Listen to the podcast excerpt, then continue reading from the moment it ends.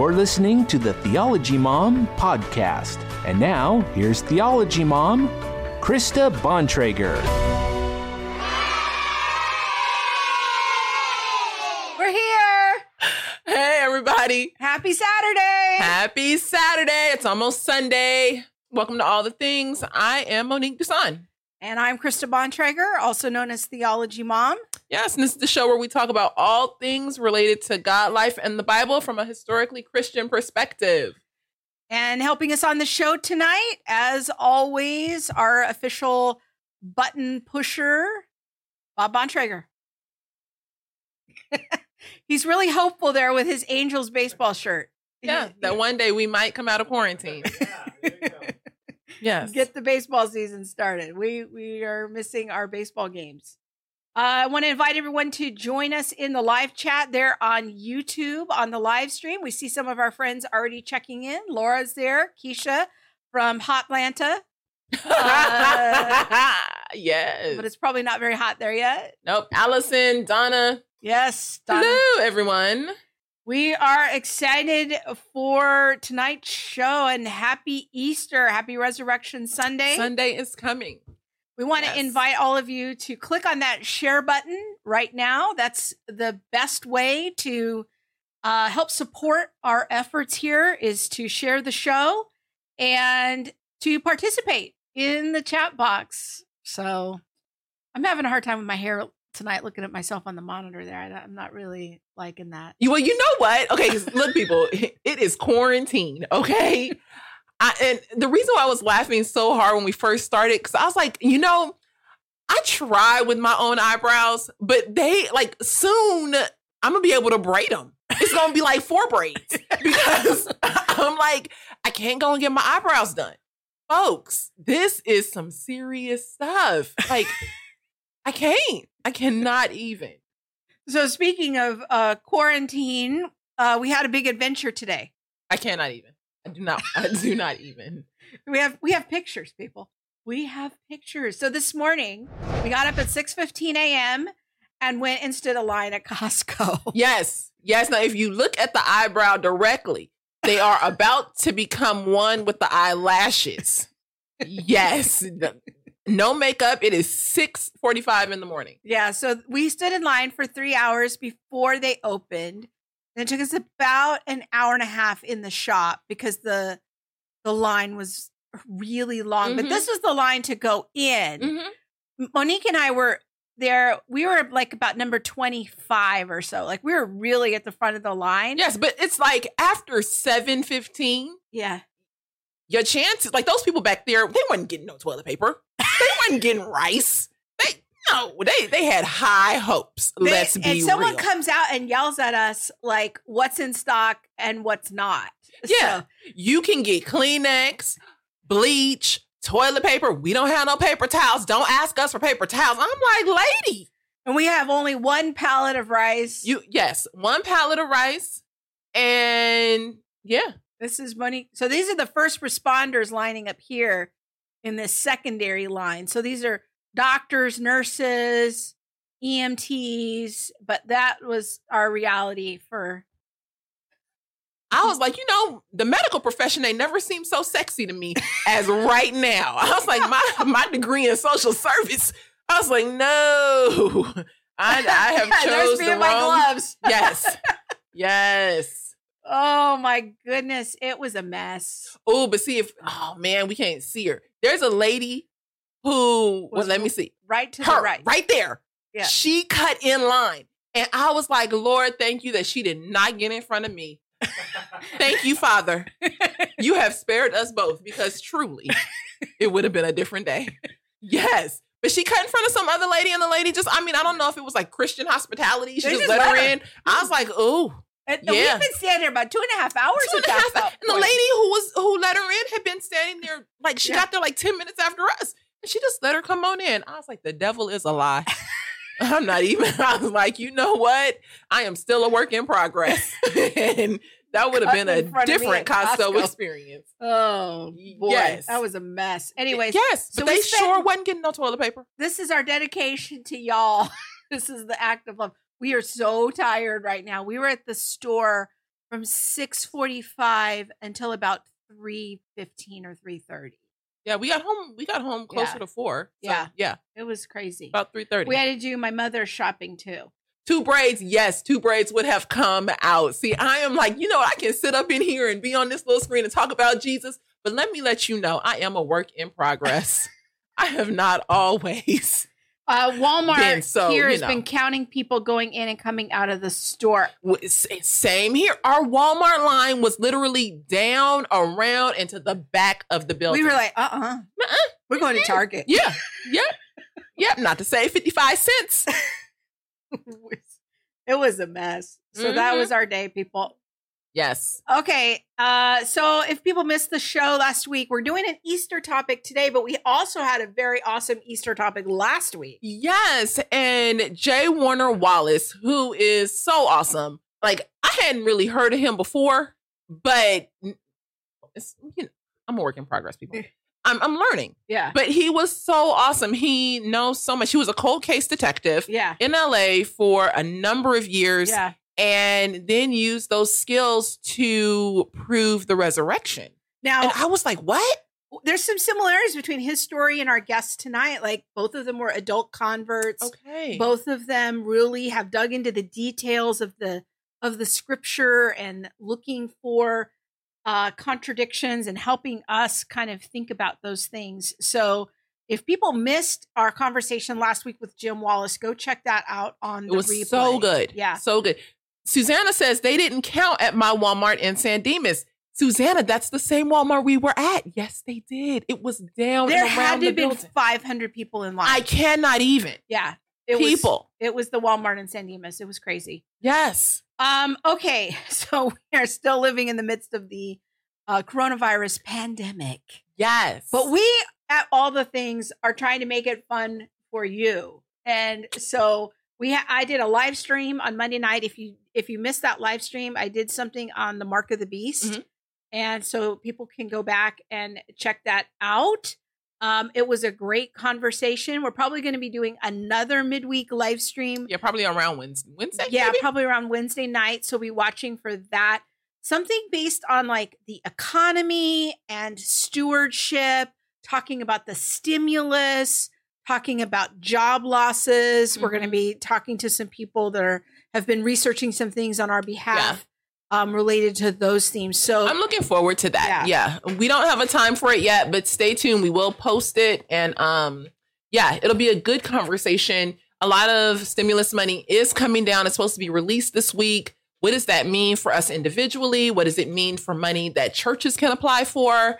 Um, there's there's a lot of conversation that people should really be informed about. And you know, making informed decisions is really important, especially in this time. Well, our friend Laura says her trip to Aldi was like a walk in the park, which is not permitted here, by the way. Yeah, no. Do you, y'all? They have an app where you can report people for walking down the street during, like, without Our- without their count- mask. The county or- right next to us. Yes. So you can report app. people. This, I call it USSR level snitching. What is this? Yeah. What are we doing? Yes. So we're going to talk about some of those themes tonight later in the show. Check the out show. that lower third on Monique. Oh, okay. Yes. Look at the lower third. Whoop whoop. Okay. So in case you didn't, Somebody. So, no, stop. um, I will just give a brief little snippet. Um, I am starting an organization called the Center for Biblical Unity. You can check it out on Facebook. You can check out a website that is started, um, centerforbiblicalunity.com. And I will just say that we're also going to do a, um, or I'm leading a book discussion, a small group study on um, Miles McPherson's book, The Third Option, and it starts this Sunday. So a week from tomorrow. yeah, a week from tomorrow, um, the 19th. And so, yes, when you see the lower third, um, the Center for Biblical Unity, because unity is something that's really important, and we cannot afford to lose our minds right now and be all one against another. No, let's have some some sane conversation somewhere. Because About, about yeah. race. yeah, somewhere. All right. So let's welcome uh, our friend Jim Mosley to the show because even though the pandemic is happening, we are still having a good time learning things here on all the things. Yes. So welcome, Jim. How are you doing, Krista? Hi, Monique. Hi. We're doing good. And Jim is uh, our former Sunday school teacher. Bob and I went to his Sunday school class for several years. And now Jim's living in the great state of Massachusetts. Oh, wow. So he moved across the country. And I just have to tell you, to me, I, I hate to seem smug, but um, we went to Costco yesterday. We drove into the parking lot. We didn't even circle once. We just parked in the first place. We walked inside. A lady came out and said, "You don't want to go in there because it's it's just crowded." We walked in. There were only two people per checkout line. We Oh, didn't wow. Walk in. We we. I turned to Madeline, my wife, and I said. Um, this lady has never been to Costco in Alhambra. Wow. I guess New Englanders are not easily inflamed. oh, wow. But I there was everything there. There we're, we don't have. I mean, in fact, we're sending care packages back to our family in California because they can't find things. We just go pick it off the shelf. Oh, that's so good. I'm Yeah. glad that you guys are well stocked there. And our Costco's pretty well stocked, but the lines are ridiculous. They are now. You know who really did well was Sam's Club.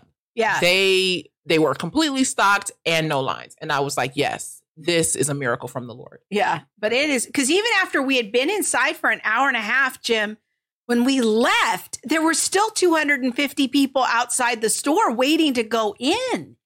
It was it was ridiculous, and the line was probably 75 people long just to check I out. tell you, that's. Uh, I live in a little town here called Petersham with 1,234 people, and our family we're the four. and after living in California, Southern California, for nearly 30 years, a sig alert out here is a squirrel crossing the road. Oh, Well, I'm glad that you're here and uh, to help us talk about the events of Holy Week. This is a, a show that uh, Monique and I have been talking about for a while. And so I'm glad that even in the midst of the pandemic, we can talk about it. And we have some some graphics. I want to. Well, I see that Bob has your website up, and I want to let people know about your website throughout the show. Uh, Jim's website, the Bible History Guy dot com and Jim, why don't you just kind of introduce yourself to us and tell us a little bit about your background and how you got interested in putting kind of timelines of, of the Bible together. Sure. Well, when I was about 12 years old, I was sitting on a bridge in Boca Raton, Florida, looking at the sunset, and I was thinking about things. And what I thought about is there had to be a God, but I didn't know who he was. And although I was in a you know peripherally Christian family, uh, as I grew up, I kept searching for God, and I looked in Greek philosophy at school. And um, when I didn't really seem to find him there, um, I, I took jobs that got me to go all around the world. So I've lived and worked or touched base in 90 countries. And my real secret reason for doing that, apart from just enjoying the adventure, was that I was looking for God. And I didn't find him in the Quran. I studied the Quran for a long time and I know it better than most Muslims do. And I studied a lot of different traditions. And I finally went to India, took a job and went to India thinking that if I went east, I'd find God. When I arrived in Bombay, I met this uh, man who was the owner of a large company. He was about 60, then about my age then, and I was about 20. And when I walked into his office, he looked at me and said, Why have you come to India? And I said, Well, sir, you know, I came to open up this company together with your company, my American company, Brinks, the Armored Car Company. He said, No, no, no, no. I'm not talking about the professional reason. Why have you come? And I had never told anybody this. It was a complete deep, dark secret. But I looked at him and I knew what he meant. And I said, Well, I'm searching for God. And he said, Well, I thought that would be the case. So he went behind his desk and he picked up this battered old cardboard box filled with books on every kind of religious tradition in India you could think of Sufism and Buddhism and Jainism and Sikhism and all that. And I was thrilled because I was hungry for resources like that. And he said, Now, I'm giving you the books, but I want you to know that you need to be careful. Don't become a metaphysical tourist. We have so many people who come from the West and they see what they think are miracles and they get lost. And I said, Well, okay, thank you for that. So I spent two years in India. And I did not, I, although I crossed the Himalayas, I met the Dalai Lama. I, in Southeast Asia, I trekked through a steaming Javan jungle to a Sufi shrine, but I never found God. So I came back here, and my court of last resort was a Christian church. And the guy, uh, the, the pastor at this mega church in California, not the one we were at, Krista, made an altar call. And uh, I thought to myself, well, I don't really like this place and I don't really believe what he's saying, but you know what? I'm at my last desperate hope. And if I'm scientific enough to try all the other stuff I've tried, I can walk down to the front of this, this uh, church and, and, and see what he, if what he says is true. And if I would have been God and received my prayer, I probably would have reduced myself to a grease spot on, you know, on the instant because what I really prayed, prayed was a little insolent. I was like, you know, God, I don't know if you're out there. I don't particularly like this guy, but you know, I'm desperate and I want to meet you. And hey, I'm open. that was about as, but it was sincere. And at the moment that I said that, I had this amazing little light that went on in my heart. And after having, you know, s- sat in Buddhist chants so through the night and stuff, I thought, ah, it's just ambiance and everything. But it wasn't. The light never went away. And I discovered that I was a Christian, but I discovered, wait a minute, I don't believe the Bible. So I began to read the Bible and I began to get free of this supposed spell that I was under by trying to pull the Bible apart. But I found that although I was pretty well educated and I had a lot of sophisticated ability to debate people, and I debated many Christians kind of into the ground, I saw to my shame that you know my educated mind kept breaking up against the bible every time i ran against it and i suddenly realized the bible was absolutely perfectly true and I and I was really kind of ashamed of myself for being such a, a, smart aleck in the past and having debated with Christians and kind of sent them away humiliated with their tail between their legs because I thought what an arrogant jerk I was. I, you know, I, I I thought I knew the truth and I was absolutely wrong. I wish I could go back and find those people. But as I grew in Christ, I began to learn well maybe God can make something of a jerk too, because uh, I learned that I was able to witness easily to Muslims and Buddhists and atheists and all kinds of people since I knew where they came from. So what happened is, Krista, I was in the church that we belonged to, and or maybe you still do, and I got asked by our pastor to pinch hit for an adult Sunday school class for three Sundays. And as often happens in churches when you volunteer for something, it went on for 10 years and I never taught the Bible. And the first time that I um, taught something, I ended my first class just drenched in sweat because I was completely nervous. But we had a wonderful class, including you, and you were a great inspiration. I've always admired your intelligence and your and your education, and and uh, we had other people in the class, although they weren't professional theologians like you. They were people with a lot of intelligence, and uh, you know some were professors, and they all knew their Bibles very well. And so for 10 years, I taught the Bible through verse by verse multiple times with a class of adults who really knew what they were talking about. So it was the most fantastic iron sharpening iron experience I've ever had. In the course of that, every time I tried to teach a section of the Bible, what I would stumble upon is timelines, chronology. You start out with some part of the Bible and you say, wait a minute, could this could this fit? Could this be true? Isn't this a contradiction or a problem? And whenever I looked up what scholars had written about that, typically what they'll do is they'll say, well, there's a gap, it's a scribal error. But I can't buy that. Coming from the background that I came from, I was a skeptic. And so I'm big on apologetics. Is the Bible inerrant or not? It can't be partly inerrant. A woman can't be partly pregnant. It's either inerrant or it isn't. And if it's if it's got errors in it, then we start to unravel the whole sweater. So I got very, very devoted to trying to find answers to the chronological problems in the Bible. And I'm proud to say, not proud of me, I'm proud of the Bible to say that when you work at it meticulously enough, you, you discover there is not one minute of chronological discrepancy from Genesis to Revelation. And I've created spreadsheets. I've got a spreadsheet that's about 2,500 pages long, going literally from the creation of Adam all the way to the apostolic age. And what you find is it all fits. It all fits absolutely perfectly.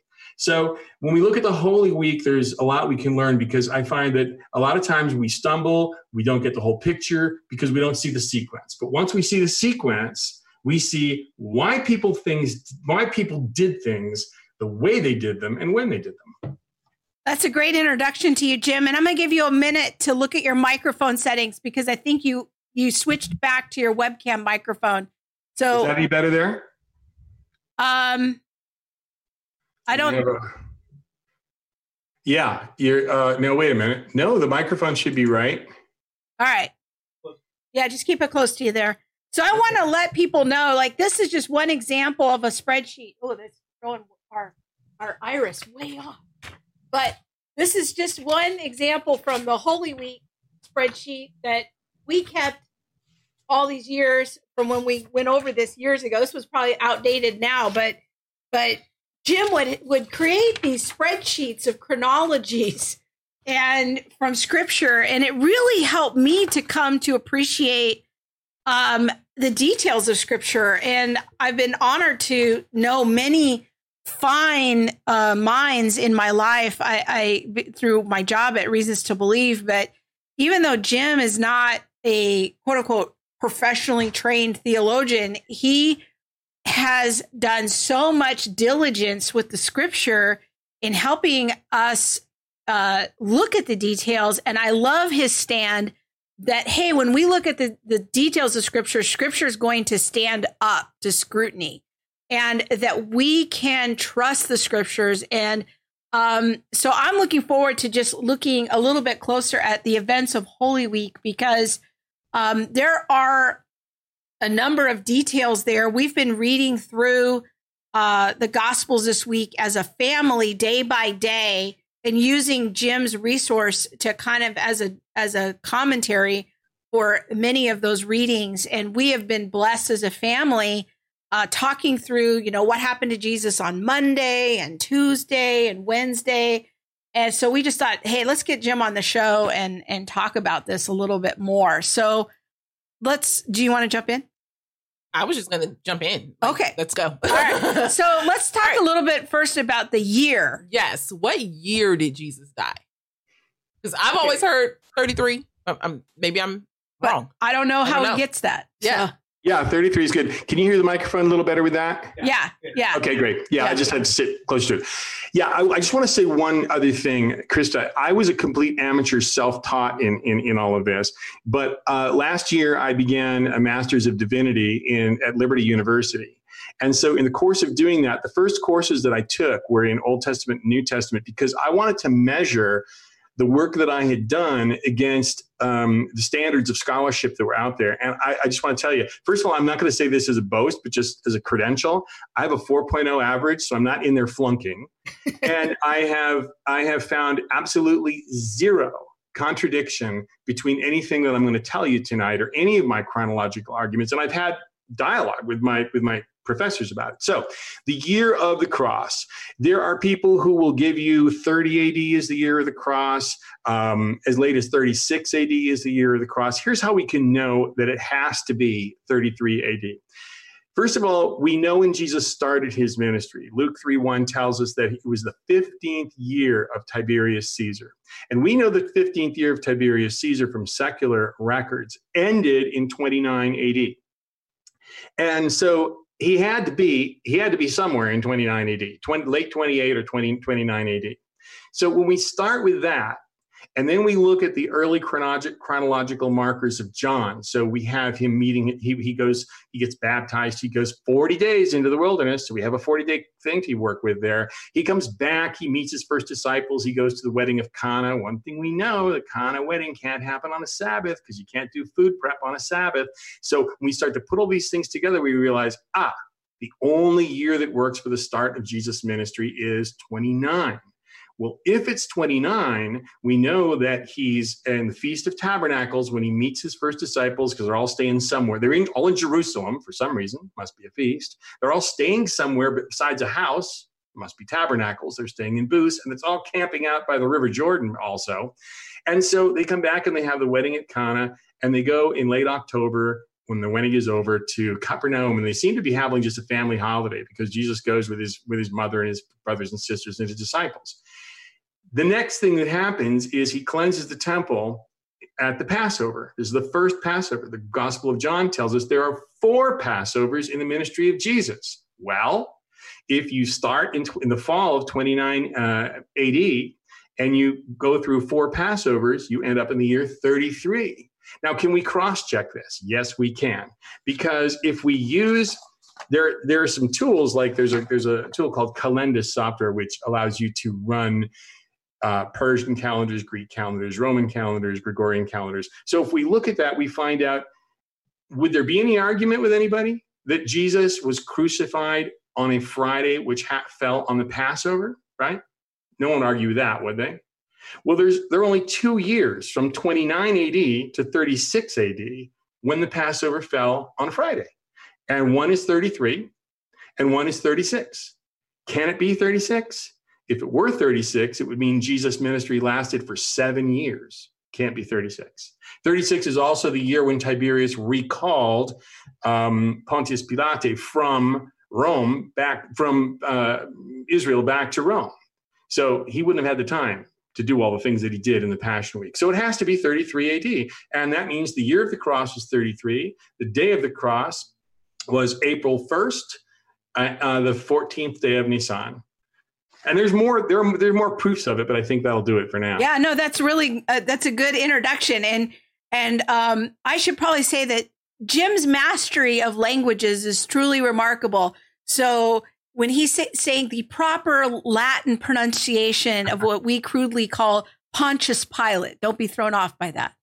Yeah, I'm, I'm, not trying. I, I, I, it really is true. I'm not trying to be a snob. Yeah, maybe I am without trying to be one. But the point is that the point is that you know because I lived overseas and things like that, I still have a hard time saying things like Pontius Pilate, and I'll try to do that. I'm not. No, it's okay. I just want to let people not. They. I want them to follow what you're saying there. Okay. So Pontius Pilate, right? Okay. Pontius Pilatus. All right. Uh, his name P- Pilatus means he's a spear carrier. Oh. Oh. A pilum is a pilum is a Roman spear, and his no, his name means spear carriers. Oh, interesting. Hmm. Okay. Okay.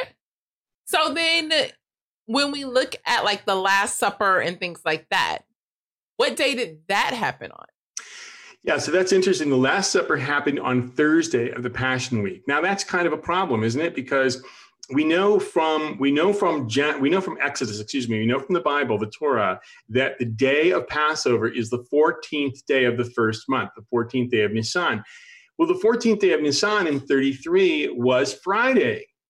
But here's Jesus having the Last Supper, which is clearly his Passover meal. And he's having it on Thursday, which is the 13th of Nisan. And we have the we have the American calendar here on the graphic. And so we want to let people know what we're showing is not the Jewish date, but but Jim's conversion to our um, our modern calendar here.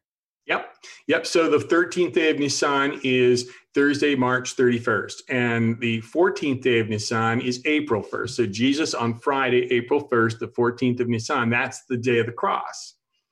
And so, why is he having the Passover on a Thursday? That always puzzled me. Well, the reason is this the way you have to realize that when we talk about time we have to get into the minds of first century people. And in jesus world there is absolutely no doubt that jesus and his disciples fluently spoke aramaic fluently spoke greek. Uh, they probably never spoke roman uh, latin that is to say uh, mel gibson's passion of the christ is not correct. People in the eastern empire did not commonly speak latin. But they spoke those things and they thought in those ways so it's really interesting when we see Matthew, Mark, and Luke. You, you think a guy like Luke, who's a Gentile, would use timekeeping, the timekeeping methods of the Romans, but he doesn't. He, the, the three synoptic gospel writers consistently use the Jewish timekeeping method, and John uses the Roman timekeeping method. And when we put those things together, we get really great, a really great picture of what happened in the Passion Week. But you have to remember Nobody there had a stopwatch. Nobody had a, a, a, computer. Nobody had a smartphone. So when they're saying that it happened in the third hour, in the sixth hour, or anything like that, that's about that time. Now we can go back and analyze it and figure out exactly what the time frames were, but we have to step back and realize that just the people describing those things did not have an atomic clock.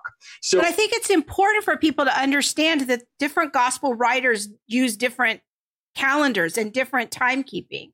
And yeah. that I don't think that eh, many people understand that that you have the synoptics using the Jewish way of keeping time and but John's gospel uses the Roman way of keeping time and this helps resolve some of the apparent contradictions and confusing points in the text and you know for for those of us who are are lay people we might not key into that right away so i think that's a really I want to make sure that people understand what Jim's doing. And he uses software to try to help bring these calendars together as a tool. It can help him uh, put these these time frames in into alignment. Yeah, absolutely. Because if you look, let's say at Mark 15, 25, it says that Jesus was hung on the cross in the third hour. Well, this has to be the third Jewish hour. That means the third hour within the third hour after sunrise, because if it were the third Roman hour, it would be 3 a.m. We know that's not possible because of all the things that happened with Jesus' Jesus trial and everything. So we can see for sure that Mark is using the uh, Jewish hour. But then we see John 19, 14 says around the sixth hour, um, Pilate said, Behold your king. Well, the six hour couldn't be the Jewish hour because if it were the Jewish hour, it would be noon. So the so the great thing about it is the Bible speaks to us. It tells us these things. Now there's another thing. There's another thing we need. To, well, we don't really need to think about it, but it helps a lot to to clarify the day of the cross. Jews not only measure the they measure the day starting at a different time and they do that because in genesis genesis 1 it says and there was evening and there was morning the first day. So god defined a day as from sunset of day 1 until sunset of day 2 that was a day. And what the jews did is we just we say there are 24 hours in a day. And so we're very we're very you know, like like the Romans, we're very rational with that. But the Jews didn't do that. The Jews had elastic days. So if you have a day in the middle of summer on the equator where uh, the sunlight is 12 hours and the dark hours are 12 hours, then you have 24 evenly divided days into about 60 minutes each. But if you come north to like where I am and you get into the winter and the, the daylight hours are shorter, the Jews take the shorter period of daylight hours and they cut those up into 12 hours. And they take dark hours and they cut those up into 12 hours. So what you have is in winter, the daylight hours are compressed. They might not be 60 minutes each. They might be 55 minutes each or something like that. And the nighttime hours might be 65 minutes each. So when you that's called halakhic timekeeping. So when we take the day of the cross and we make a table and we say, okay, here our Roman hours and here are Jewish hours and here's halakhic timekeeping, we can come really close to understanding what happened. And so we want to know when darkness fell or when Jesus died or when he was taken down from the cross. We can get very, very close to that because remember, our people, our heroes back in the first century weren't doing all this software stuff. They were just looking at the sun. Right. So when we think about the upper room, it's a Thursday for us. It's it's a Thursday March 31st, a very good day, by the way, my birthday.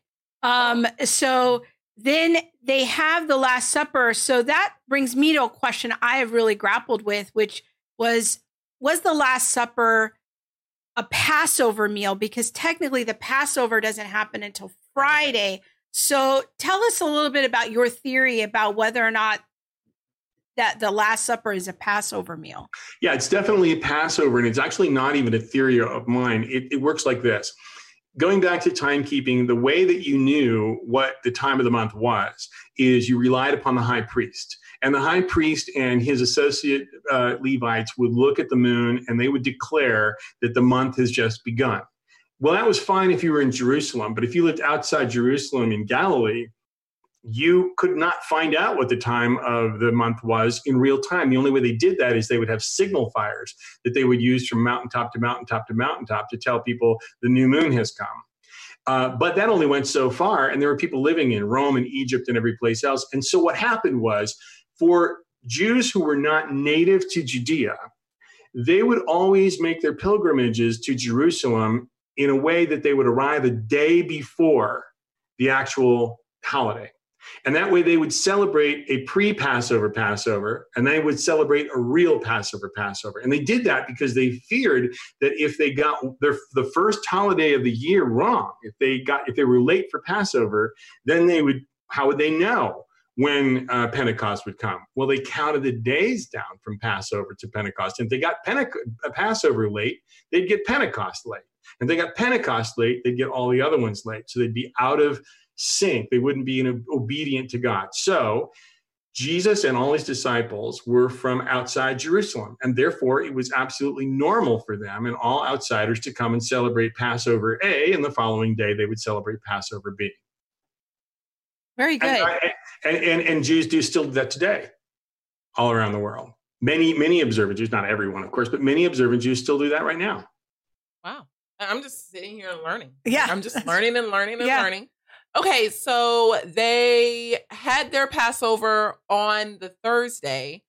What happens on the actual Passover on Friday? Well, before we get into that, let's just finish out Thursday here. So after the dinner, they go out to Gethsemane. And so I'm imagining it's pretty late um, at night at that point. And then there's Judas's betrayal and then the arrest. Do you have any sort of estimation as to what that time frame is for those events? Hmm. Yeah. So, of course, the Passover is going to begin at sundown, and I, I can't really, I, I can't really break down the hours of the night in which these things happen because there's no real chronological clue in the Scripture to give us that. What we have is we have the end of the Passover. We know it's dark. We know a bunch of stuff happens. Then we have the cock crowing. Well, cocks don't necessarily crow at an exact time, so we don't know that. But then we have the sun rising. So, sometime between the sun going down, the Passover dinner, and the sun rising, we see a bunch of stuff happening. So we can postulate what the what what each event might have taken in terms of time, but we can't. You know, I wouldn't dare to try to get too exact because I don't I don't really have primary data to do that. But I will tell you this: when we when we think about the Passover that he was having, actually, what Jesus did was something unique. He converted the Passover from its normal structure into something completely different. And he didn't complete the Passover Thursday night. He didn't complete it until he died on the cross. And the way and the way to understand that is to look at the Passover the way Jews understand the Passover. So what do you have to do to have a Passover? Well, you have to get together. Uh, you have to get a lamb. You have to roast the lamb, and that's got to be done roasted before sundown because you can't be roasting it after sundown. You'd be violating the Sabbath commandment. A rest. And so what would happen is in Jerusalem, they would start, Josephus tells us they would start slaying the lambs at around 1 p.m. And if you were a celebrant, you had to bring your lamb there, show the priest, they would inspect it. Okay, it's good. And then you would have to kill it. And then you kill it, and the priest bl- drains the blood. Then you have to flay it.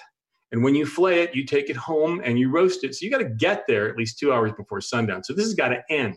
It starts got to start at 1 p.m., got to end at 4 p.m. You get home and do that. You notice that Jesus told his disciples to, disciples to prepare the upper room, and he never said, Go get a lamb. And there's no lamb on the table. We read about bitter herbs, they're supposed to be there. We read about unleavened bread, that's supposed to be there. We read about wine, that has to be there. But there is no lamb. So what happens is they all get together into the upper room. And by the way, I'll tell you in a moment why I believe the upper room was in the house of John Mark. But anyway, um, they get together in the upper room. And by and by the way, the Bible also says there were the, the disciples and others. So there are other people at the Last Supper too. So they sit there, and the the first thing you're supposed to do at a Passover is you're supposed to wash your hands. The celeb- the, the, the leader, the Seder leader, washes his hands, and everybody washes their hands. Jesus changes that. He doesn't wash their hands; he washes their feet. So there are two things the disciples have got to be thinking at this point. Where's the lamb? Uh, Exodus says you cannot have a Passover without consuming the entire lamb without bake, breaking its bones before the following sunrise. No lamb. And he says, I've been eager to share this Passover with you, but there's no lamb. Then instead of washing things, when Peter protests, wait, wait, wait, no, don't don't wash my feet. You shouldn't do that. I should be serving you. And he says, if you don't let me wash my feet, you have no part in me. And he says, well, then wash not just my feet, but all of me. The disciples have to be kind of in a state of shock we're not washing our hands. We've been criticized before by the Pharisees for not washing our hands. Nobody's washing hands here, but Jesus is washing our feet. Something unusual is going to happen. So we know the story. He goes in there and and and and, and he he um it's implied because the dinner begins that there's a first cup of wine. It's not stated in the gospels. But then we see the second cup of wine. Then we see the third cup of wine.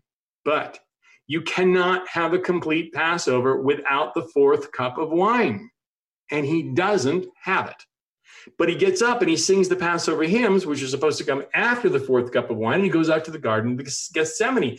So the disciples again have to be thinking, wait a minute, no hand washing, no lamb, and where's the fourth cup? We are not having the Passover he was so eager to celebrate with us. But Jesus said a key thing. He said, um, I will not drink again of the fruit of the vine until all these things have been accomplished and his father's kingdom had come. Now, did he ever drink of the fruit of the vine again that we can see in the Gospels? Yeah. When he was on the cross, once they offered him some sour vinegar, which is the fruit of the vine, and he rejected it. But just before he gave up his spirit and said, It is finished, he said, I thirst. And they gave him wine, and he drank it, and he gave up his spirit. It was the fourth cup of the new Passover of the Messiah. He was the lamb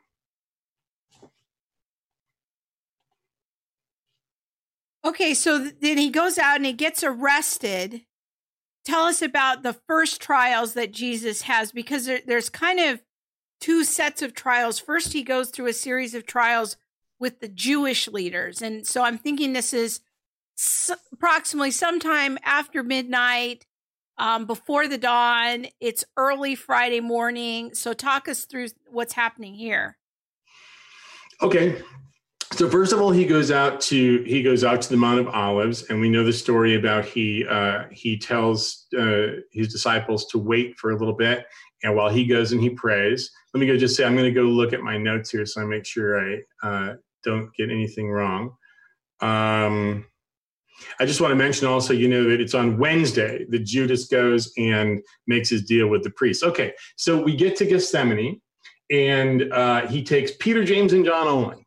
So the other ones, who knows where they are? But he takes them up and he, he prays and and and uh, and they fall asleep. And he comes back and wakes them up and he prays again. They fall asleep. And he does it a third time, and then he gets up. And while he's still speaking to them, Judas comes up leading a group of people. So this is in the night sometime. We don't exactly know when. And so this is a lawless mob because guess what? Why are they doing this in the dark anyway? Why are they doing this after night? They don't have the authority under Roman law to do this. And they know they don't. And and we'll get it, we'll show that in a minute. But anyway, but anyways, they're doing it. And that's why Jesus says, Hey, wait a minute. I was teaching the temple all this time, and you you do this now in the middle of the night. And so Judas comes up and he kisses Jesus, Jesus to identify him. Why?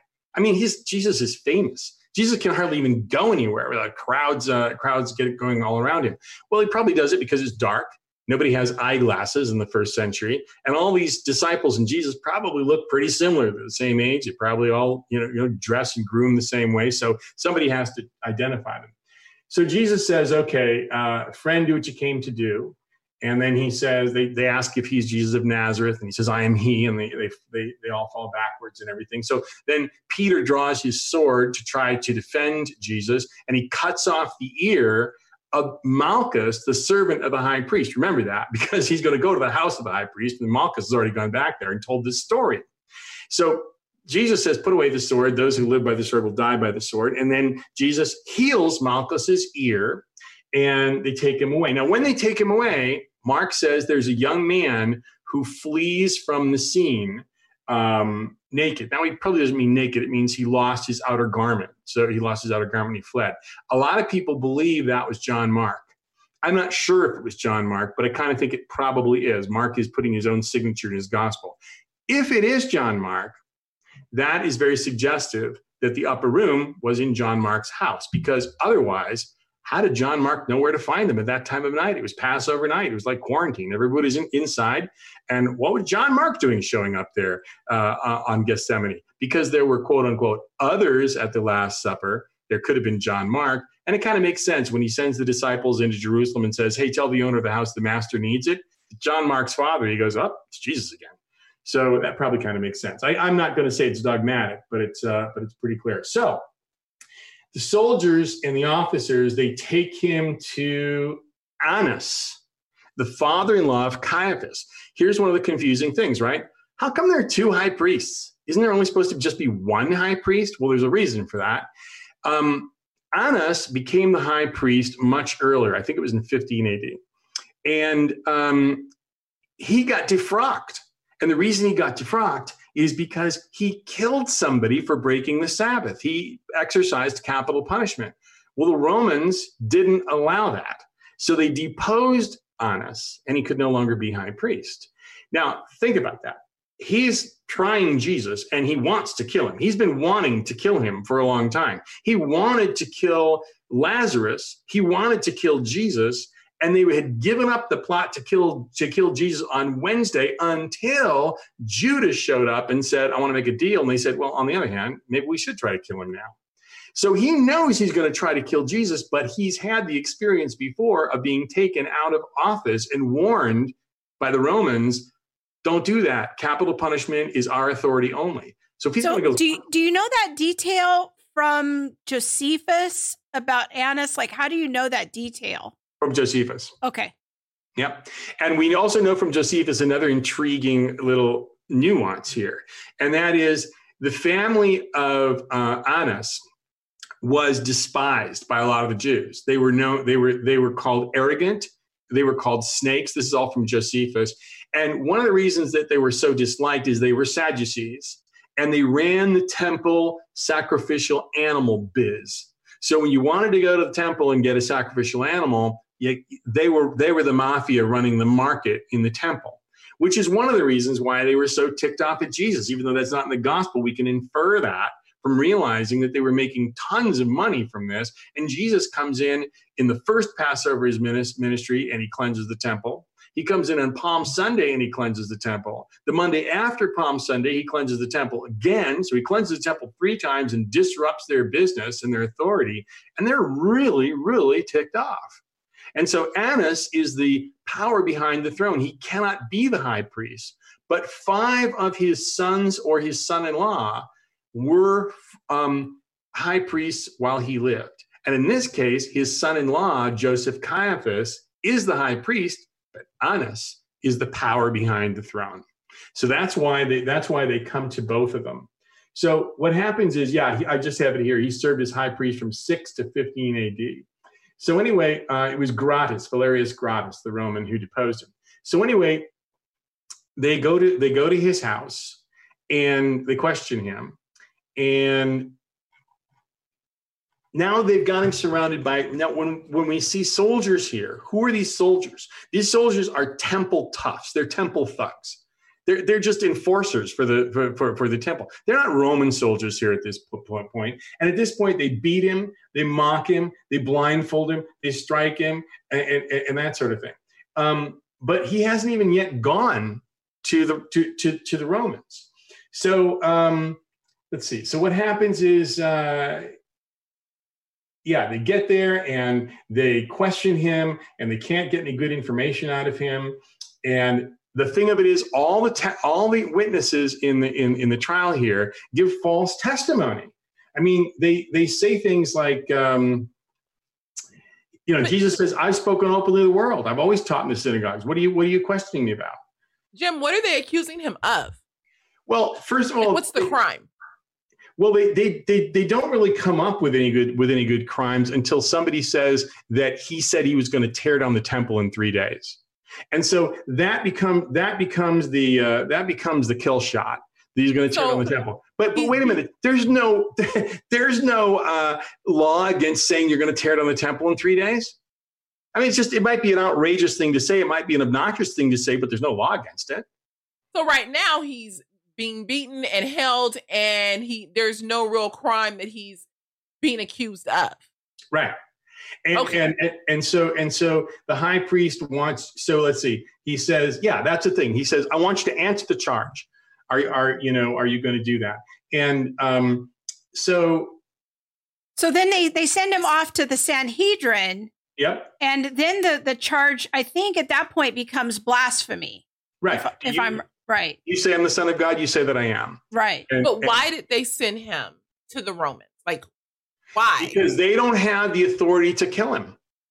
Annas knows that if they, if what are they going to do with him? Are they going to beat him and let him go? Are they going to, are they going to, you know, uh, have a stern talk with him? They want to kill him, but they know that if they kill him, they stand a very good chance of getting killed. This this governor, this procurator Pontius Pilate, already killed a bunch of Jews who rioted against him in a, pre- in a previous incident that we find in, in, in Josephus. So they know they're they know they're playing with fire. This is this is serious. So the plan is they want to kill Jesus. They can't do it themselves, so now they send him to the Romans who legally could kill him. Right, but now they have to come up with a reason to do that. So the thing of it is, the sunrise comes up at around 5:20 a.m. in Jerusalem at this time, and so uh, at this time They ask him basically, "Are you outright? Are you the Messiah? Are you the Son of God?"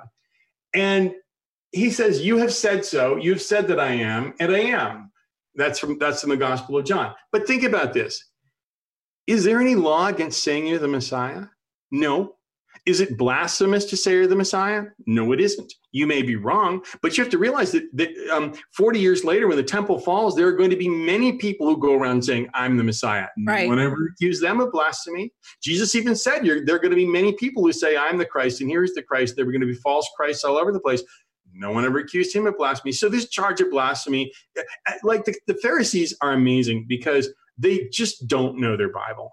And it happens again and again and again. They, they believe what they want to believe, but it isn't supported by scripture. So then after the Sanhedrin, they they take him, they take Jesus then to the Romans because they kind of have this trumped up blasphemy charge, but they can't put him to death.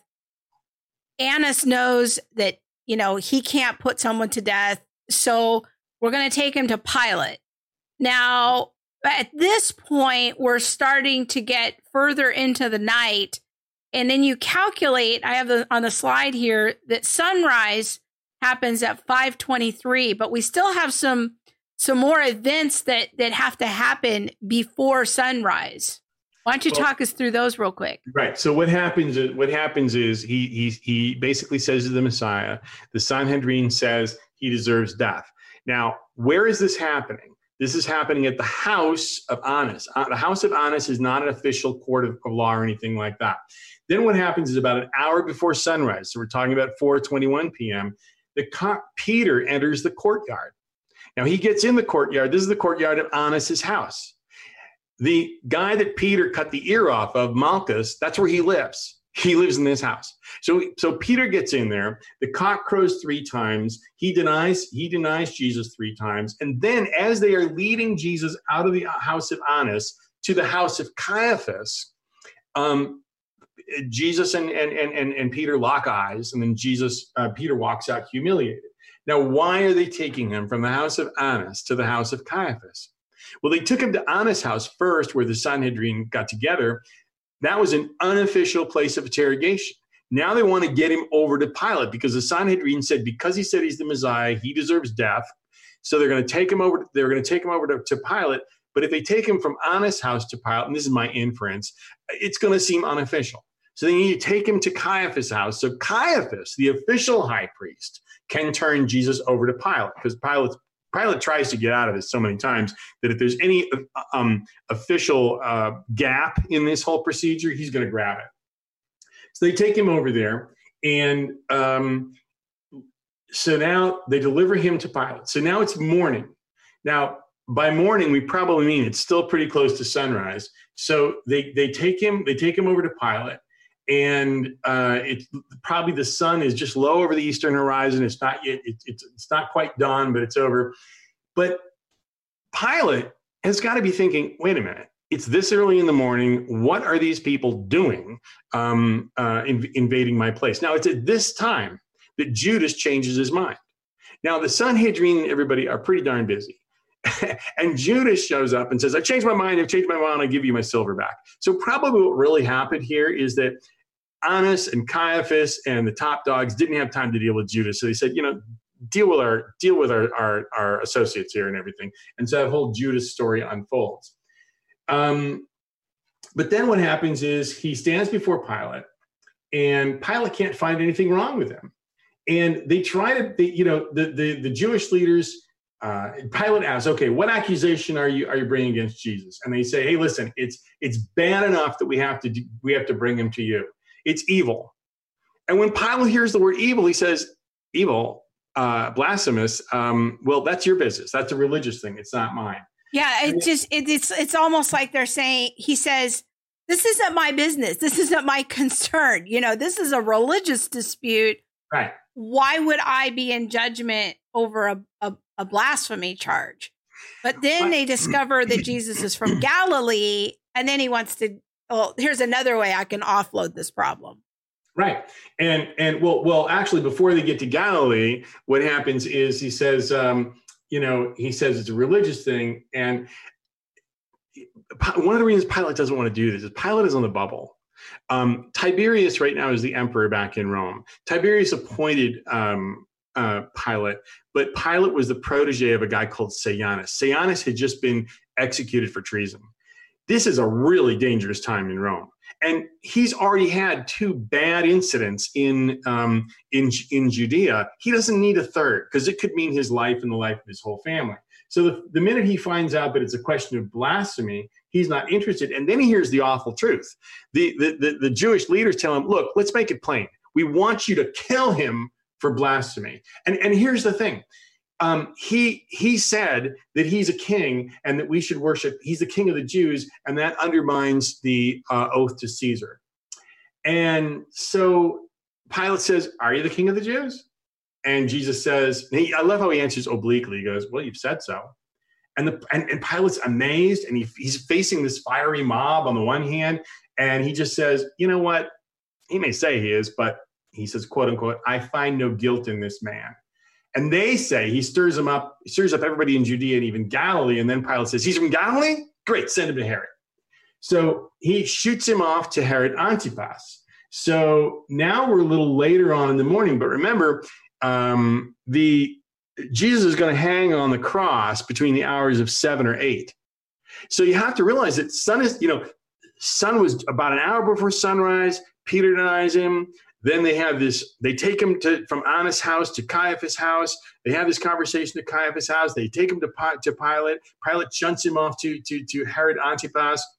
And uh, this is really cramped this is racing these things are happening very very fast yeah things things are like there's so many events when you start seeing the chronology of everything that's happening it's like wow there's a lot of things happening during the night and i'm gonna we're gonna have to skip some of the details jim i'm gonna encourage people to go to your book but i want to kind of hurry us along here to hit, that, hit yeah. some highlights so what happens is um jesus goes to herod antipas and and Herod seems very intrigued by Jesus. He he he's he's like there's a line in one of the gospels that Herod had been wanting to meet him. you yep. know, it, it's kind of interesting, but he ultimately doesn't do anything and sends him back to Pilate. Yep.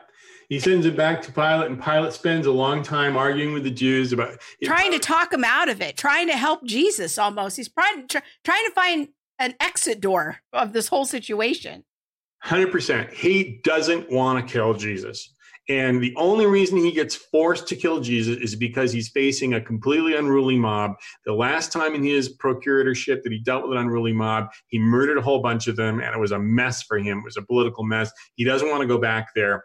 And even his wife comes out and says, You know, I had a dream. Do not do anything wrong with that good man. And he doesn't want to do anything about it. And then, and then Pilate even looks at him at one point and said, and, um, and, uh, he says what is truth and here he is standing toe to toe with the with the embodiment of truth and he doesn't recognize it but he finally he finally decides to wash his hands of it famously and let them and let them release Barabbas, the one the one prisoner, and send Jesus to to to be executed. But it's kind of clear in the dialogue there that Pilate's worried about this. He's also he seems nervous about whether this could be a God in human flesh. You know, Romans kind of sort of believed in that sometimes, and even at this this time. So he, he just definitely doesn't want to do it. And there's no doubt about it. The Jews force his hand, uh, and he he gives up because he doesn't think he's got a choice.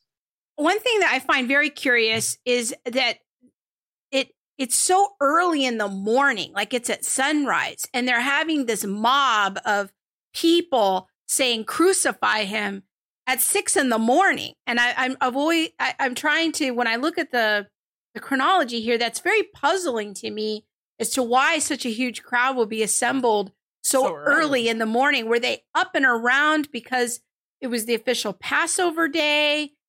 Um, have they been following the events? Do you have any thoughts about that?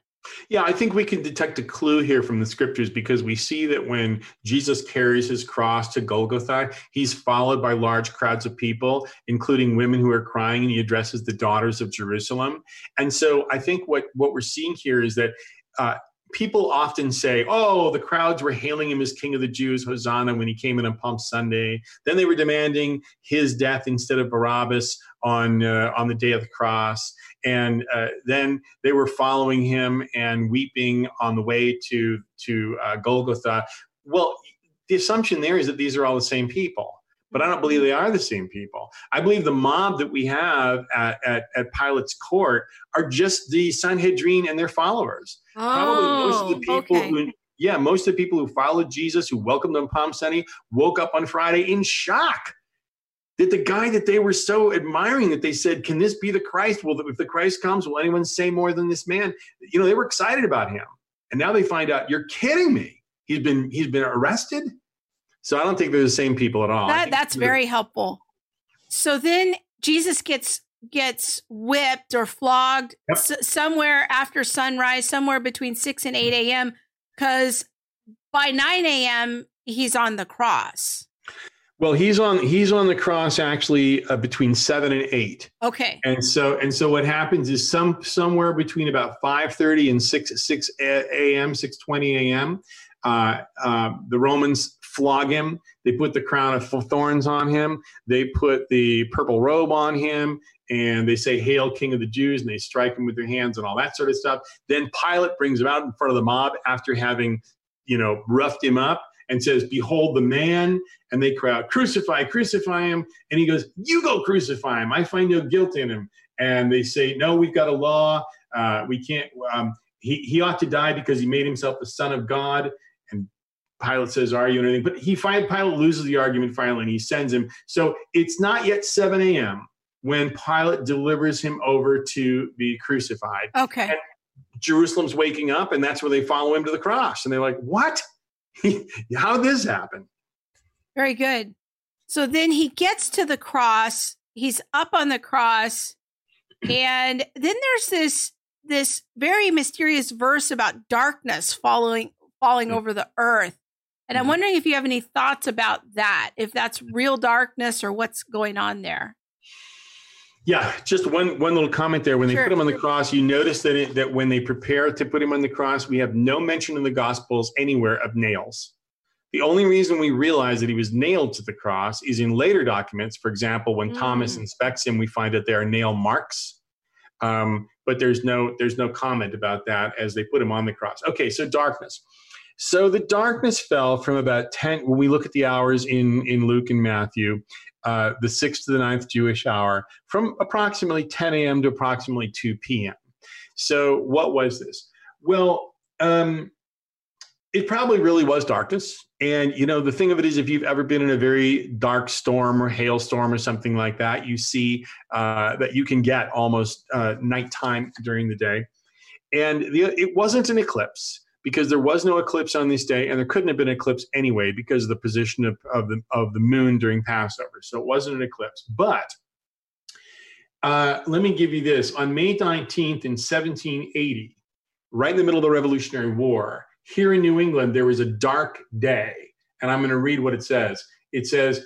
The darkness blotted out the sun. The gloom was so deep the candles were required from noon. Cows, thinking the sun had set, came home from their pastures. Birds stopped chirping and frogs began to croak. The next day, May 20th, the day came out as usual.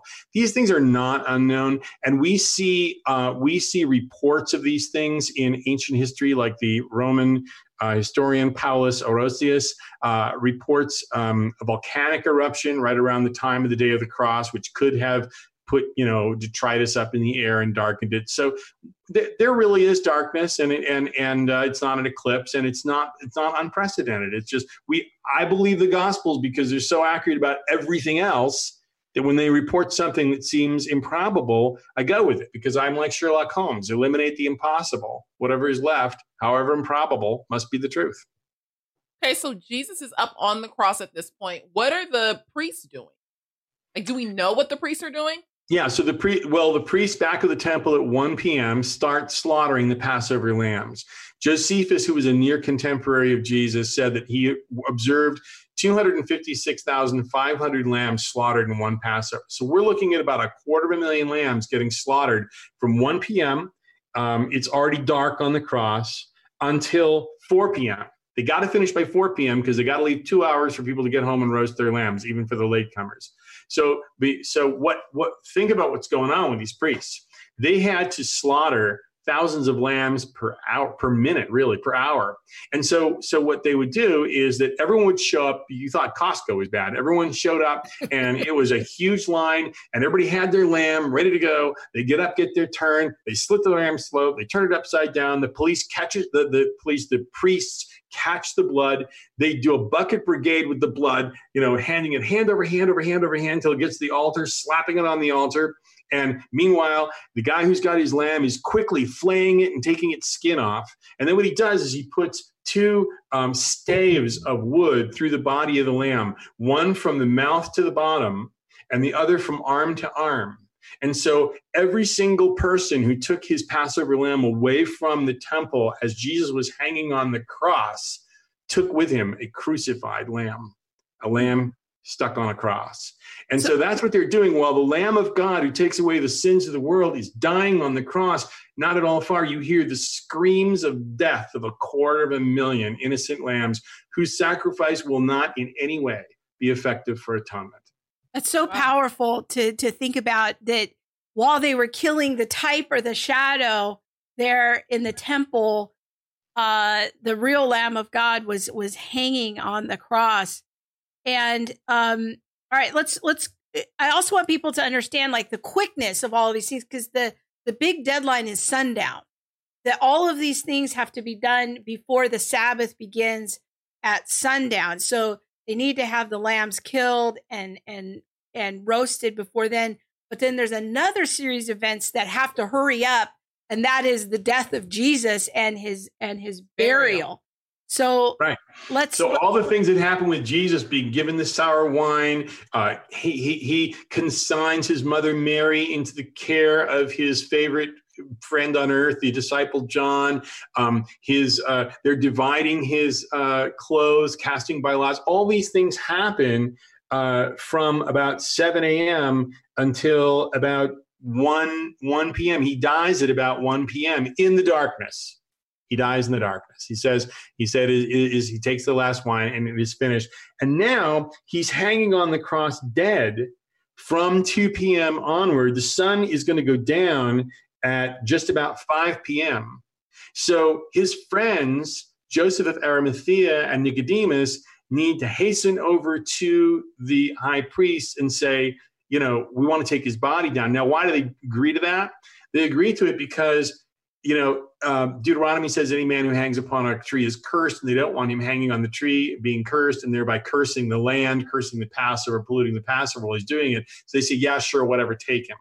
But you know, Pilate wants to make sure he's really dead, so he goes to check whether his bone, whether you know, he, he breaks the bones of the other thieves on the cross who are hanging with him. But the Roman soldiers inspect him and find out no, he's really dead. And so uh, they, they take him down from the cross and they take him to uh, the tomb of Joseph of Arimathea, which has to be nearby, and they hastily stuff him into the tomb because there isn't time and they roll the stone over there because they want to keep him pure, but they haven't had the time to really anoint his body, which apparently was the custom of things at the time. Think about it, it's kind of interesting. The Egyptians eh, mummified bodies. Joseph, the patriarch, was mummified. There's a way of treating the bodies which is which is respectful. They have the time to do it. And also think of this: Joseph and Nicodemus are willing to pollute themselves so they can't celebrate the Passover because they're touching a dead body. Wow. And so because they're touching the dead body, they won't be pure for the for, for the for the holiday. Wow, that's really powerful. I never thought about that before. So then the sun sets at around six o'clock. Sabbath begins, Passover begins, and everyone is now settling into their home for the the Passover meal. Um, then we have Saturday. So is mm-hmm. everything quiet on Saturday? Well, it's not because uh, what happens is on on Saturday, uh, the so so the the Sanhedrin and the Jews celebrate their Passover uh, dinner on Friday night, and they're probably sitting around enjoying themselves, very smug. Well, we took care of that rascal.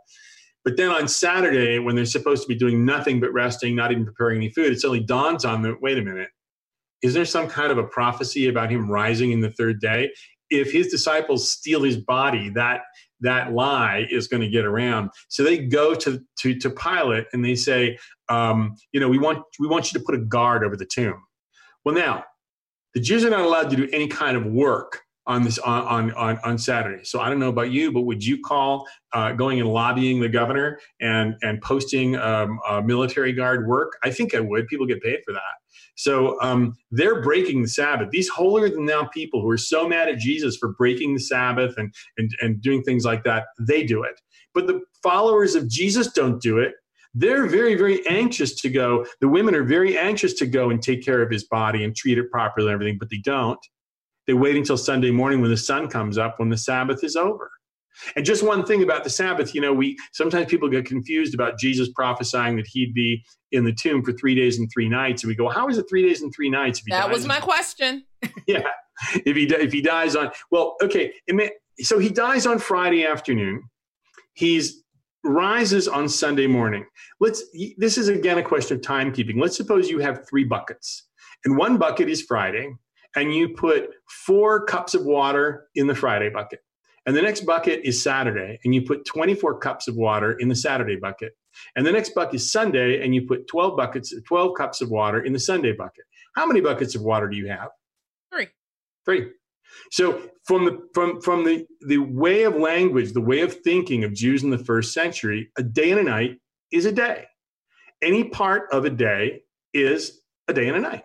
So they've got three buckets Friday, Saturday, and Sunday. And in part of each of those days, Jesus is in the tomb.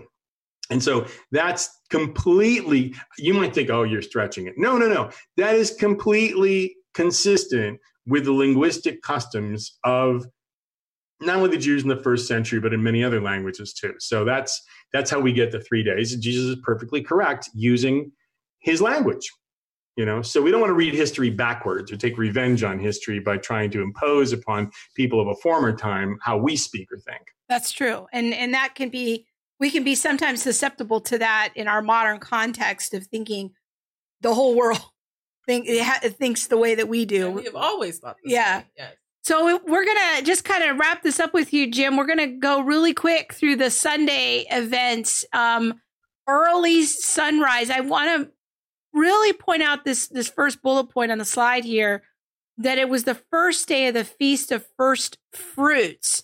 Talk to us about the importance of Jesus rising from the dead on the feast of first fruits. Well, he's the first fruit of the resurrection. He's the first resurrected one. He's the first fruit of the kingdom of God.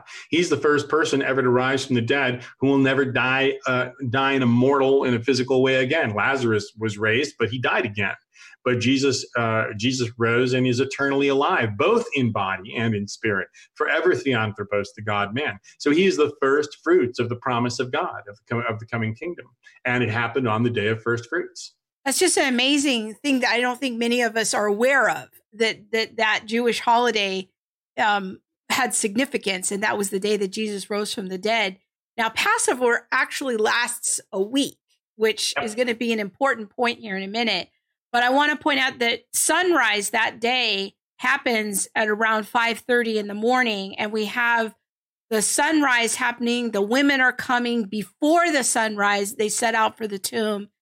And then we have the start having the resurrection appearances of Jesus and we have them kind of summarized here on on the screen.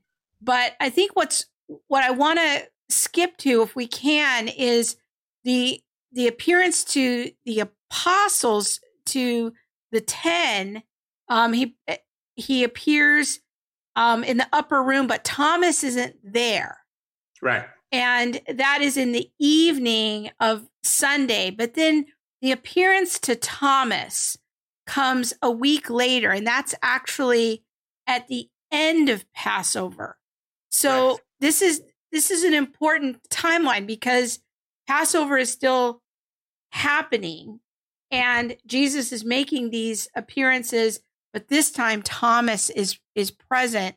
And Jim, I love the character of Thomas. He's one of my favorite characters in, in scripture because and he gets a bad rap, I think, because um he's called doubting Thomas, which I really don't like that that phraseology over him. And, and this is described in John 20, where Jesus appears to the, the, the remaining disciples, minus Judas and Thomas, on Sunday night. But then he appears to Thomas the next week, some days later. And and what's important about that is that Thomas needs evidence. He he wants to to put his hands in Jesus' hands and and and his side. And you know, people like you and I, Jim, we we tend to like and, and appreciate a more evidence based approach to faith. Um, I'm wondering if you have thoughts about about Thomas and his need for evidence and and some of the themes that we've talked about here tonight. Yeah, I think that I think that here's the thing.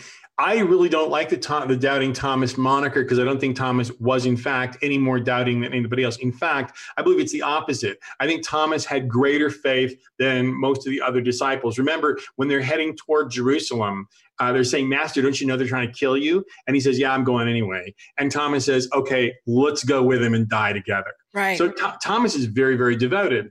And notice that on that this Monday night, when he appears to uh, the uh, the ten plus Thomas Thomas doesn't really ask for any more evidence than they got. Right. The first time that Jesus appears, he go, they go, they think he's a ghost. He goes, "No, look, I'm a ghost. I'm uh, see, I'm flesh and bones as you are. Have you got any fish?" And he eats the fish. So, Right. so, so, so that he gives them the same evidence. Thomas didn't have that evidence, and he's not asking for anything more. Plus, the fact that I think we can look in look into his language and maybe understand something a little different. He says, unless I see his hands and the mark of the nails and place my finger into the mark of the nails and place my hand to his side, I will never believe. Okay, does that does does Thomas really mean that? Or is he just very emotional about all this? Is- Right. Is he really can we just translate it as saying, You guys saw him, I need to see him. Yeah. Maybe that's it. Maybe that's it. But I'll tell you what, when he does see him, he does let him believe. I don't think he actually does. Yeah, he doesn't. He, G, Jesus says, Put your finger here and see my hands. And Thomas doesn't do it. He falls down and says, My Lord and my God. Yeah. He makes the most important statement, uh, one of the most important statements in all of Scripture by acknowledging that Jesus is Lord and God. And Jesus says, Have you believed because you've seen me? He didn't say, Have you believed because you touched me? Right. Apparently, he didn't. And by the way, this is why we know he was nailed, because we see the reference to the nail marks. Right. Otherwise, we don't see it in the in the in the crucifixion story. And Again, I want to make sure that people get connected to you and your books on Amazon. If you're fascinated by Jim's kind of approach, I want to commend to you his book, The History of Jesus, The Life and Times of the Son of Man. That's where we kind of walked through some of that, and you can uh, check that out on Amazon. But he has a lot of books on Amazon. Like, I think, don't you have a book on every book of the Bible? Except for Psalms and uh, Song of Solomon, Ecclesiastes, and Proverbs. But yes, Okay. I do. So it's All right. books. So there's if you're studying through a book, you can go there and they're easy to download. You can also buy paperbacks. You can go visit his website, the Bible History Guy. You can follow him on social media. And um, Jim, it's just been an awesome privilege. Thank you for sharing Yes, all of your you. Your knowledge and your study with us. It's so much good information. Yeah. Think makes you really think about, you know, how quick did things happen at night and yeah, oh my gosh, you know, this happened and then that happened. Yeah. all the details yeah. that we kind of gloss over. yeah. And so I'm so glad to share your work with um, our our podcast listeners because um, you're just such a treasure, and I wanted to to expose you to people so that they can find out about your important work. So thank you so much, Jim. Oh, my pleasure. Thank you very much, Krista. All right, it's been great to have you here. See you soon. Bye. Okay, bye bye. Yeah. So Jim might be uh, restarting his old Sunday school class, which would be awesome, and we can Wow. promote that on the show too. uh, Do it helping- on Zoom. yeah, he's going to be Zoom man. So uh, that's good. So hopefully that that kind of answered some of your questions about It- their chronology. yes, because I was like, whoa, I didn't know all of this or that all of that happened. And I don't oh, we could have sat here and talked Yeah. for three more hours. Yeah, and he I think he could have talked easily for three more hours. Um, let's look at some comments. yeah. Uh, let's see here. Laura says, mind blowing to think of how quickly this all happened and all overnight. I Yes. know, right? And- Yes. but when you you don't think about it when you're reading the individual gospel accounts, but Jim has just this way of lining it all up, and you're like, "Whoa, yeah, there was this and this and this." And aren't those time markers helpful? yes. he gets those from software that you know you can do these calendar alignments and then you can work back like when the sunrise happened in jerusalem in this year and it's amazing. It just it just builds it so much out. Like, oh, these are this is real history. These are real times and places. I love that. Amy says, This has been tremendous information. No idea we could know this type of detail. Yes. Right? Then Kimba says, I'm fascinated. I could listen for three more hours. See, yeah. It's it it really is fascinating. And we'll have Jim on maybe um for Christmas and do another timeline show. Oh, wow. Because his stuff on Christmas is equally fascinating. And so uh, I just love how Jim is so committed to Mhm. scripture as being error free. And I often will email him when I get stuck on a Bible difficulty or what seems like a contradiction. He's worked it out. He Mm. he's like a encyclopedia of of information. So uh, he's a wonderful resource. So go follow Jim and uh, start interacting with him if you have questions about Bible difficulties. Chances are he, he has it. he has something that he's written because he's literally written on almost every book of the Bible. It's amazing. Out of control. Yeah. So good. All right, Right. are we ready for the tweet of the week? Yes.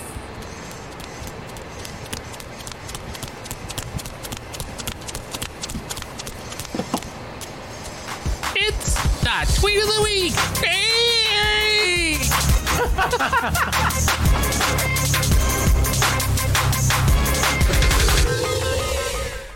We really should have like a tweet of the week opening like coronavirus edition. Oh. Okay, so this week's tweet of the week is from some no name dude that I don't have any idea who he is. But he has a tweet that caught my attention. Baptist church members given $500 tickets for listening to church service in their cars This is not the tweet that you said you were going to do. via radio in parking. This is not the tweet I was ready for. Oh, well, there it is. So this was an interesting thing that caught my attention because there's been some stories in the news um, about churches and some pastors. You know, there's there's we're kind of a little bit divided right now as as Christians of do we stay home? Is that what loving our neighbor looks like? Mhm. Or is like Jesus over everything, let's meet.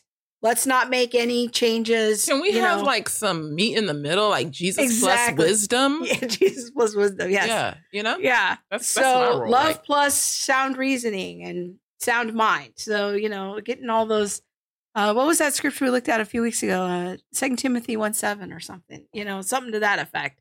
So um I kind of researched what he was linking to here, and there's a local news story. So this this newspaper article looks uh, very much like a small town newspaper. I don't know; it's probably run by two people in their garage. But um, what happened was that this church met in uh, a drive-through church setting, and they were listening to the sermon on their radios. Mhm. So sort of like going to a drive-in movie theater Yeah. type of an experience. So they were they were pulling up and they were listening to the sermon on the car radio. And the police came, gave them a warning, and then anyone who didn't leave got a $500 ticket. Now, supposedly, this same church is, uh, according to this article, is going to be having Easter services tomorrow. I wonder how many people show up and get tickets again. But in my county this week, the county where we live, um, they made an announcement specifically about these drive-through churches um, that you would get a thousand dollar fine for gathering as a drive-through church in our county. And um, so I have questions. Yes. I have many questions about this. So I just I'm so conflicted about it because I get the the importance of being careful and loving our neighbor and and and loving our families and trying not to bring you know the virus and sickness home. I think I'm totally down for that. Like we need to be doing that. But I don't understand is what's the difference between a drive-through church listening to the radio and going to Sonic Or McDonald's. or McDonald's. yeah. And and you know, if you could sit in the Sonic drive-through in those little stalls and get some chicken nuggets, somebody's bringing you the food and you're sitting there listening to your radio. I don't see the functional difference. Well, I think the question is who's determining what's essential? exactly. You know, like yeah, we can we can do the exact same thing and not be ticketed for it because it's not a church service. So is there some kind of low key like tag on churches? But for me, it's more of what's essential, who's determining what's essential, and saying that I can or cannot do what's essential to them. Yeah, and and so like we were out shopping today. We were looking at what was open. Mhm. Home Depot was open. Mhm. Uh Bevmo was open. Bevmo was open. What what is Bevmo? People don't know. Ah, Bevmo is um like the corporate version, uh, like it's the big liquor store. And yeah, they have It's not things the that corner are liquor not store. liquor, but yeah, it's it's like the big time liquor store. It's like going to, to like- Costco for liquor. yeah, it, it yeah. Like the Don't Bath and I know these things. people. Bath and Body Works of of liquor. Yeah, but I mean they they have all kind of things. They have like um wines. You know what? Google Bevmo. You can find out what, what Yeah, Bevmo But. Bevmo is open, so that myself into a hole. that's an essential service, according to somebody. Maybe because they serve soda. I don't know. You know, I don't know. But then, like Best Buy was open. yeah, Best Buy was computer open. stuff is Essential. know essential. Um, Planned I, Parent, many Planned Parenthoods are still open. Mhm. I actually saw that in Texas they closed Planned Parenthood, and then a judge overturned that. Yeah, I'm not so sure my people Texas, in Texas, where are we at with that. I don't, I don't know where but y'all maybe at, we could say like 90 to 95 percent of Planned Parenthoods are open, but 90 to 95 percent of churches are closed. are closed because they're non-essential. And so my question is is who's defining what's essential? Because couldn't churches isn't there a way that they could meet and still be safe? Yes. Like could they meet and honor the 6 feet rule and have and control how many people come into the service? Mhm. Could they wear masks? could could- everybody meet in their car and they have they like have- a big screen or something like that, and they project the service onto that? Right. Yeah. And so it's and I don't know how it works in mosques and and synagogues and all of that, but so churches I don't want to say are being singled out because they're in our county at least they're making it a thousand dollar fine for any house of worship to gather.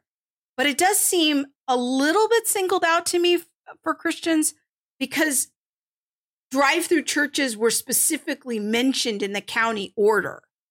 And I'm uh, I'm confused because look, I want people to be safe. I'm not suggesting the coronavirus is a is a conspiracy that it's not real. People really are getting sick. People really are dying. This is real.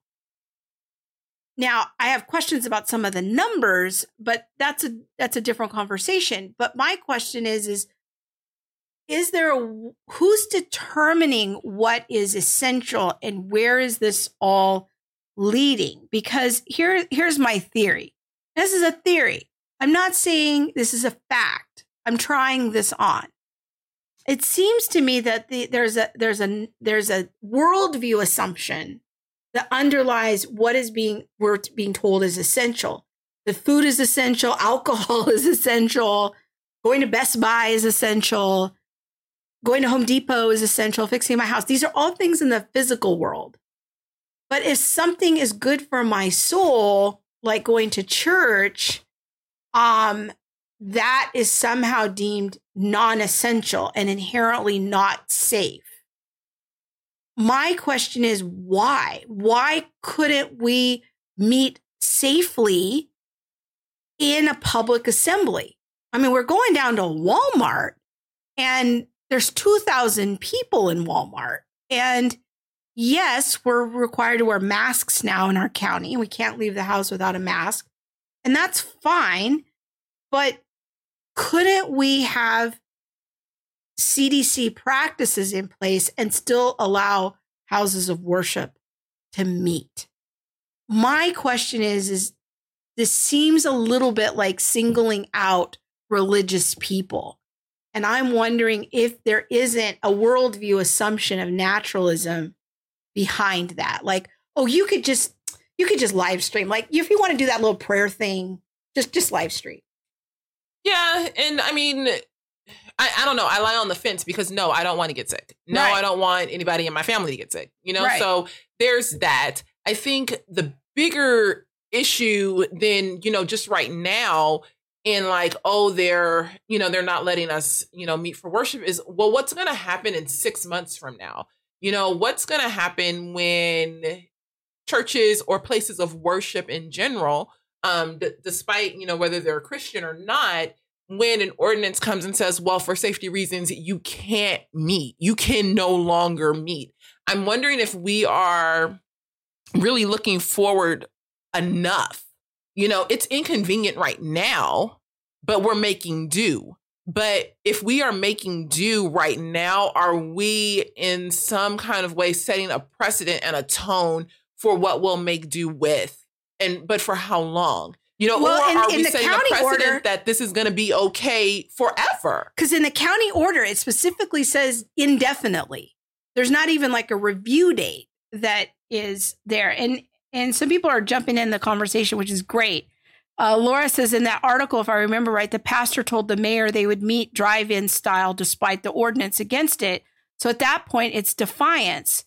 Yes, but to me, the car scenario still fits within the CDC guidelines. You can go through the drive-through and get food.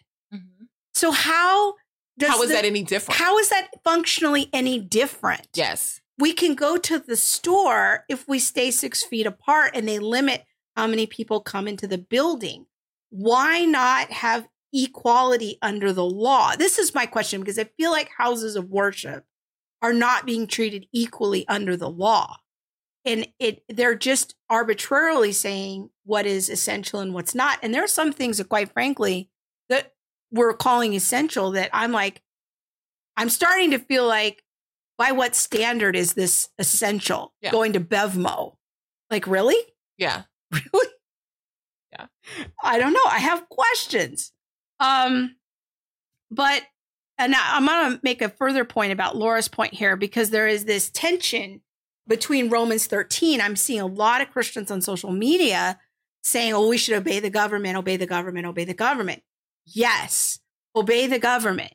Romans 13, obey the government, even if it's corrupt, even if there are silly laws we're supposed to obey the government.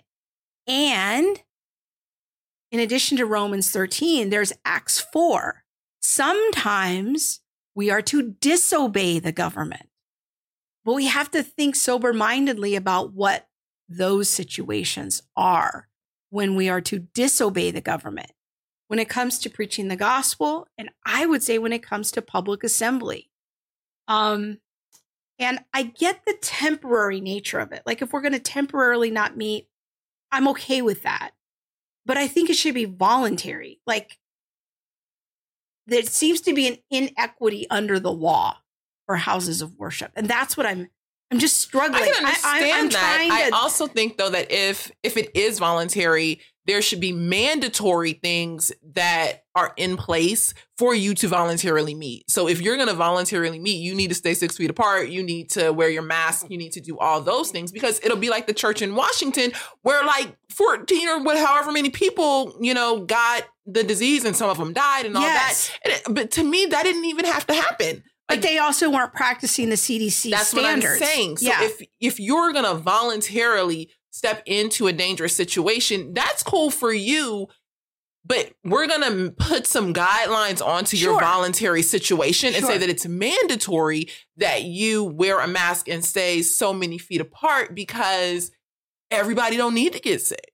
Like No, I don't I- know who you are, and, and you I'm not suggesting you know I that mean? we just willy nilly continue with life as before. yeah. But could it seems to me like there is a bit of inequity. Like I can't. I was going back to the drive-through car thing. I don't see any functional difference between going to a drive-through church and going to Sonic, Mhm. except one, the government or whoever, the local officials have said one is essential and one is non-essential. So my question is, is what, if any, worldview assumptions are underlying that. And I think for me, I'm not comfortable with the precedent that it's setting because it's it's it's it's saying, well, Christians, if you want to meet and do your thing, go virtually. But at what point are they going to come back to us potentially and say, you know what? People need bandwidth for essential services. So we don't want churches taking up bandwidth on the internet for live streaming. So you need to stop live streaming your services, or you need to keep your live services to 15 minutes so that people who need essential services can use the bandwidth. Too much bandwidth is being used up by Christians, by churches live streaming. See, this is how th- this could logically play I mean, out. again, and that's what I'm saying. It's like we are we really cognizant of what the long term effects of this could be. yeah. You know, we can't just jump on, you know, the bandwagon because it it seems okay today without looking at the ramifications of what that means for, you know, tomorrow or 6 months from now or a year from now. And again, this is indefinitely Mhm. in our county. So the government has no need to come back and rewrite these rules. There's they could just they we woke up one morning and going to drive through church was now a thousand dollar fine. Well, why? I can go through the drive through. Why is this suddenly a thousand dollar fine? Um, and okay, now I'm gonna go down like a little bit even more of a controversial road. So and we'll we're going to see. go down quickly. Okay. we're to, you know. All right. Oh, it's late. All right, and then I won't do it. No, go ahead. Go ahead. Well, okay, I have this other concern that that many evangelicals are just qu- so quickly embracing this whole idea of virtual church, Mhm. Which again, I'm okay if it's only temporary, but we have no guarantee that it is temporary. But this isn't because of coronavirus. Like people have been online churching it for years. Yeah, And so I think that that's a whole nother argument of like, how comfortable are we with our comfortability?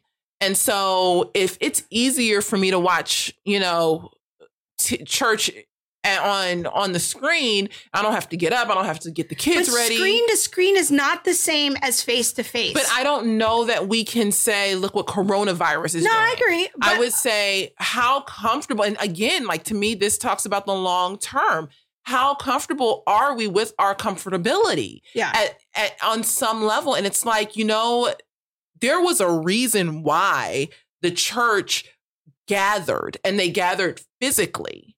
And yet, I feel like, especially the American church, has taken many steps away from that. So it doesn't feel so odd for us to say, oh, we'll just, everybody just live stream church. But in Zambia, that's not a thing. Like, This when, when a- I've been in Zambia, place of you see people Yeah. walking in the dirt, walking to go to church. And And, you so see- this is, uh, and you see persecuted Christians yes. Risking to Mhm. be together. And I think that the precedent for face to face fellowship is such a long and deep tradition in Christianity. I am not prepared to just lay down and let everything go to virtual church and be okay.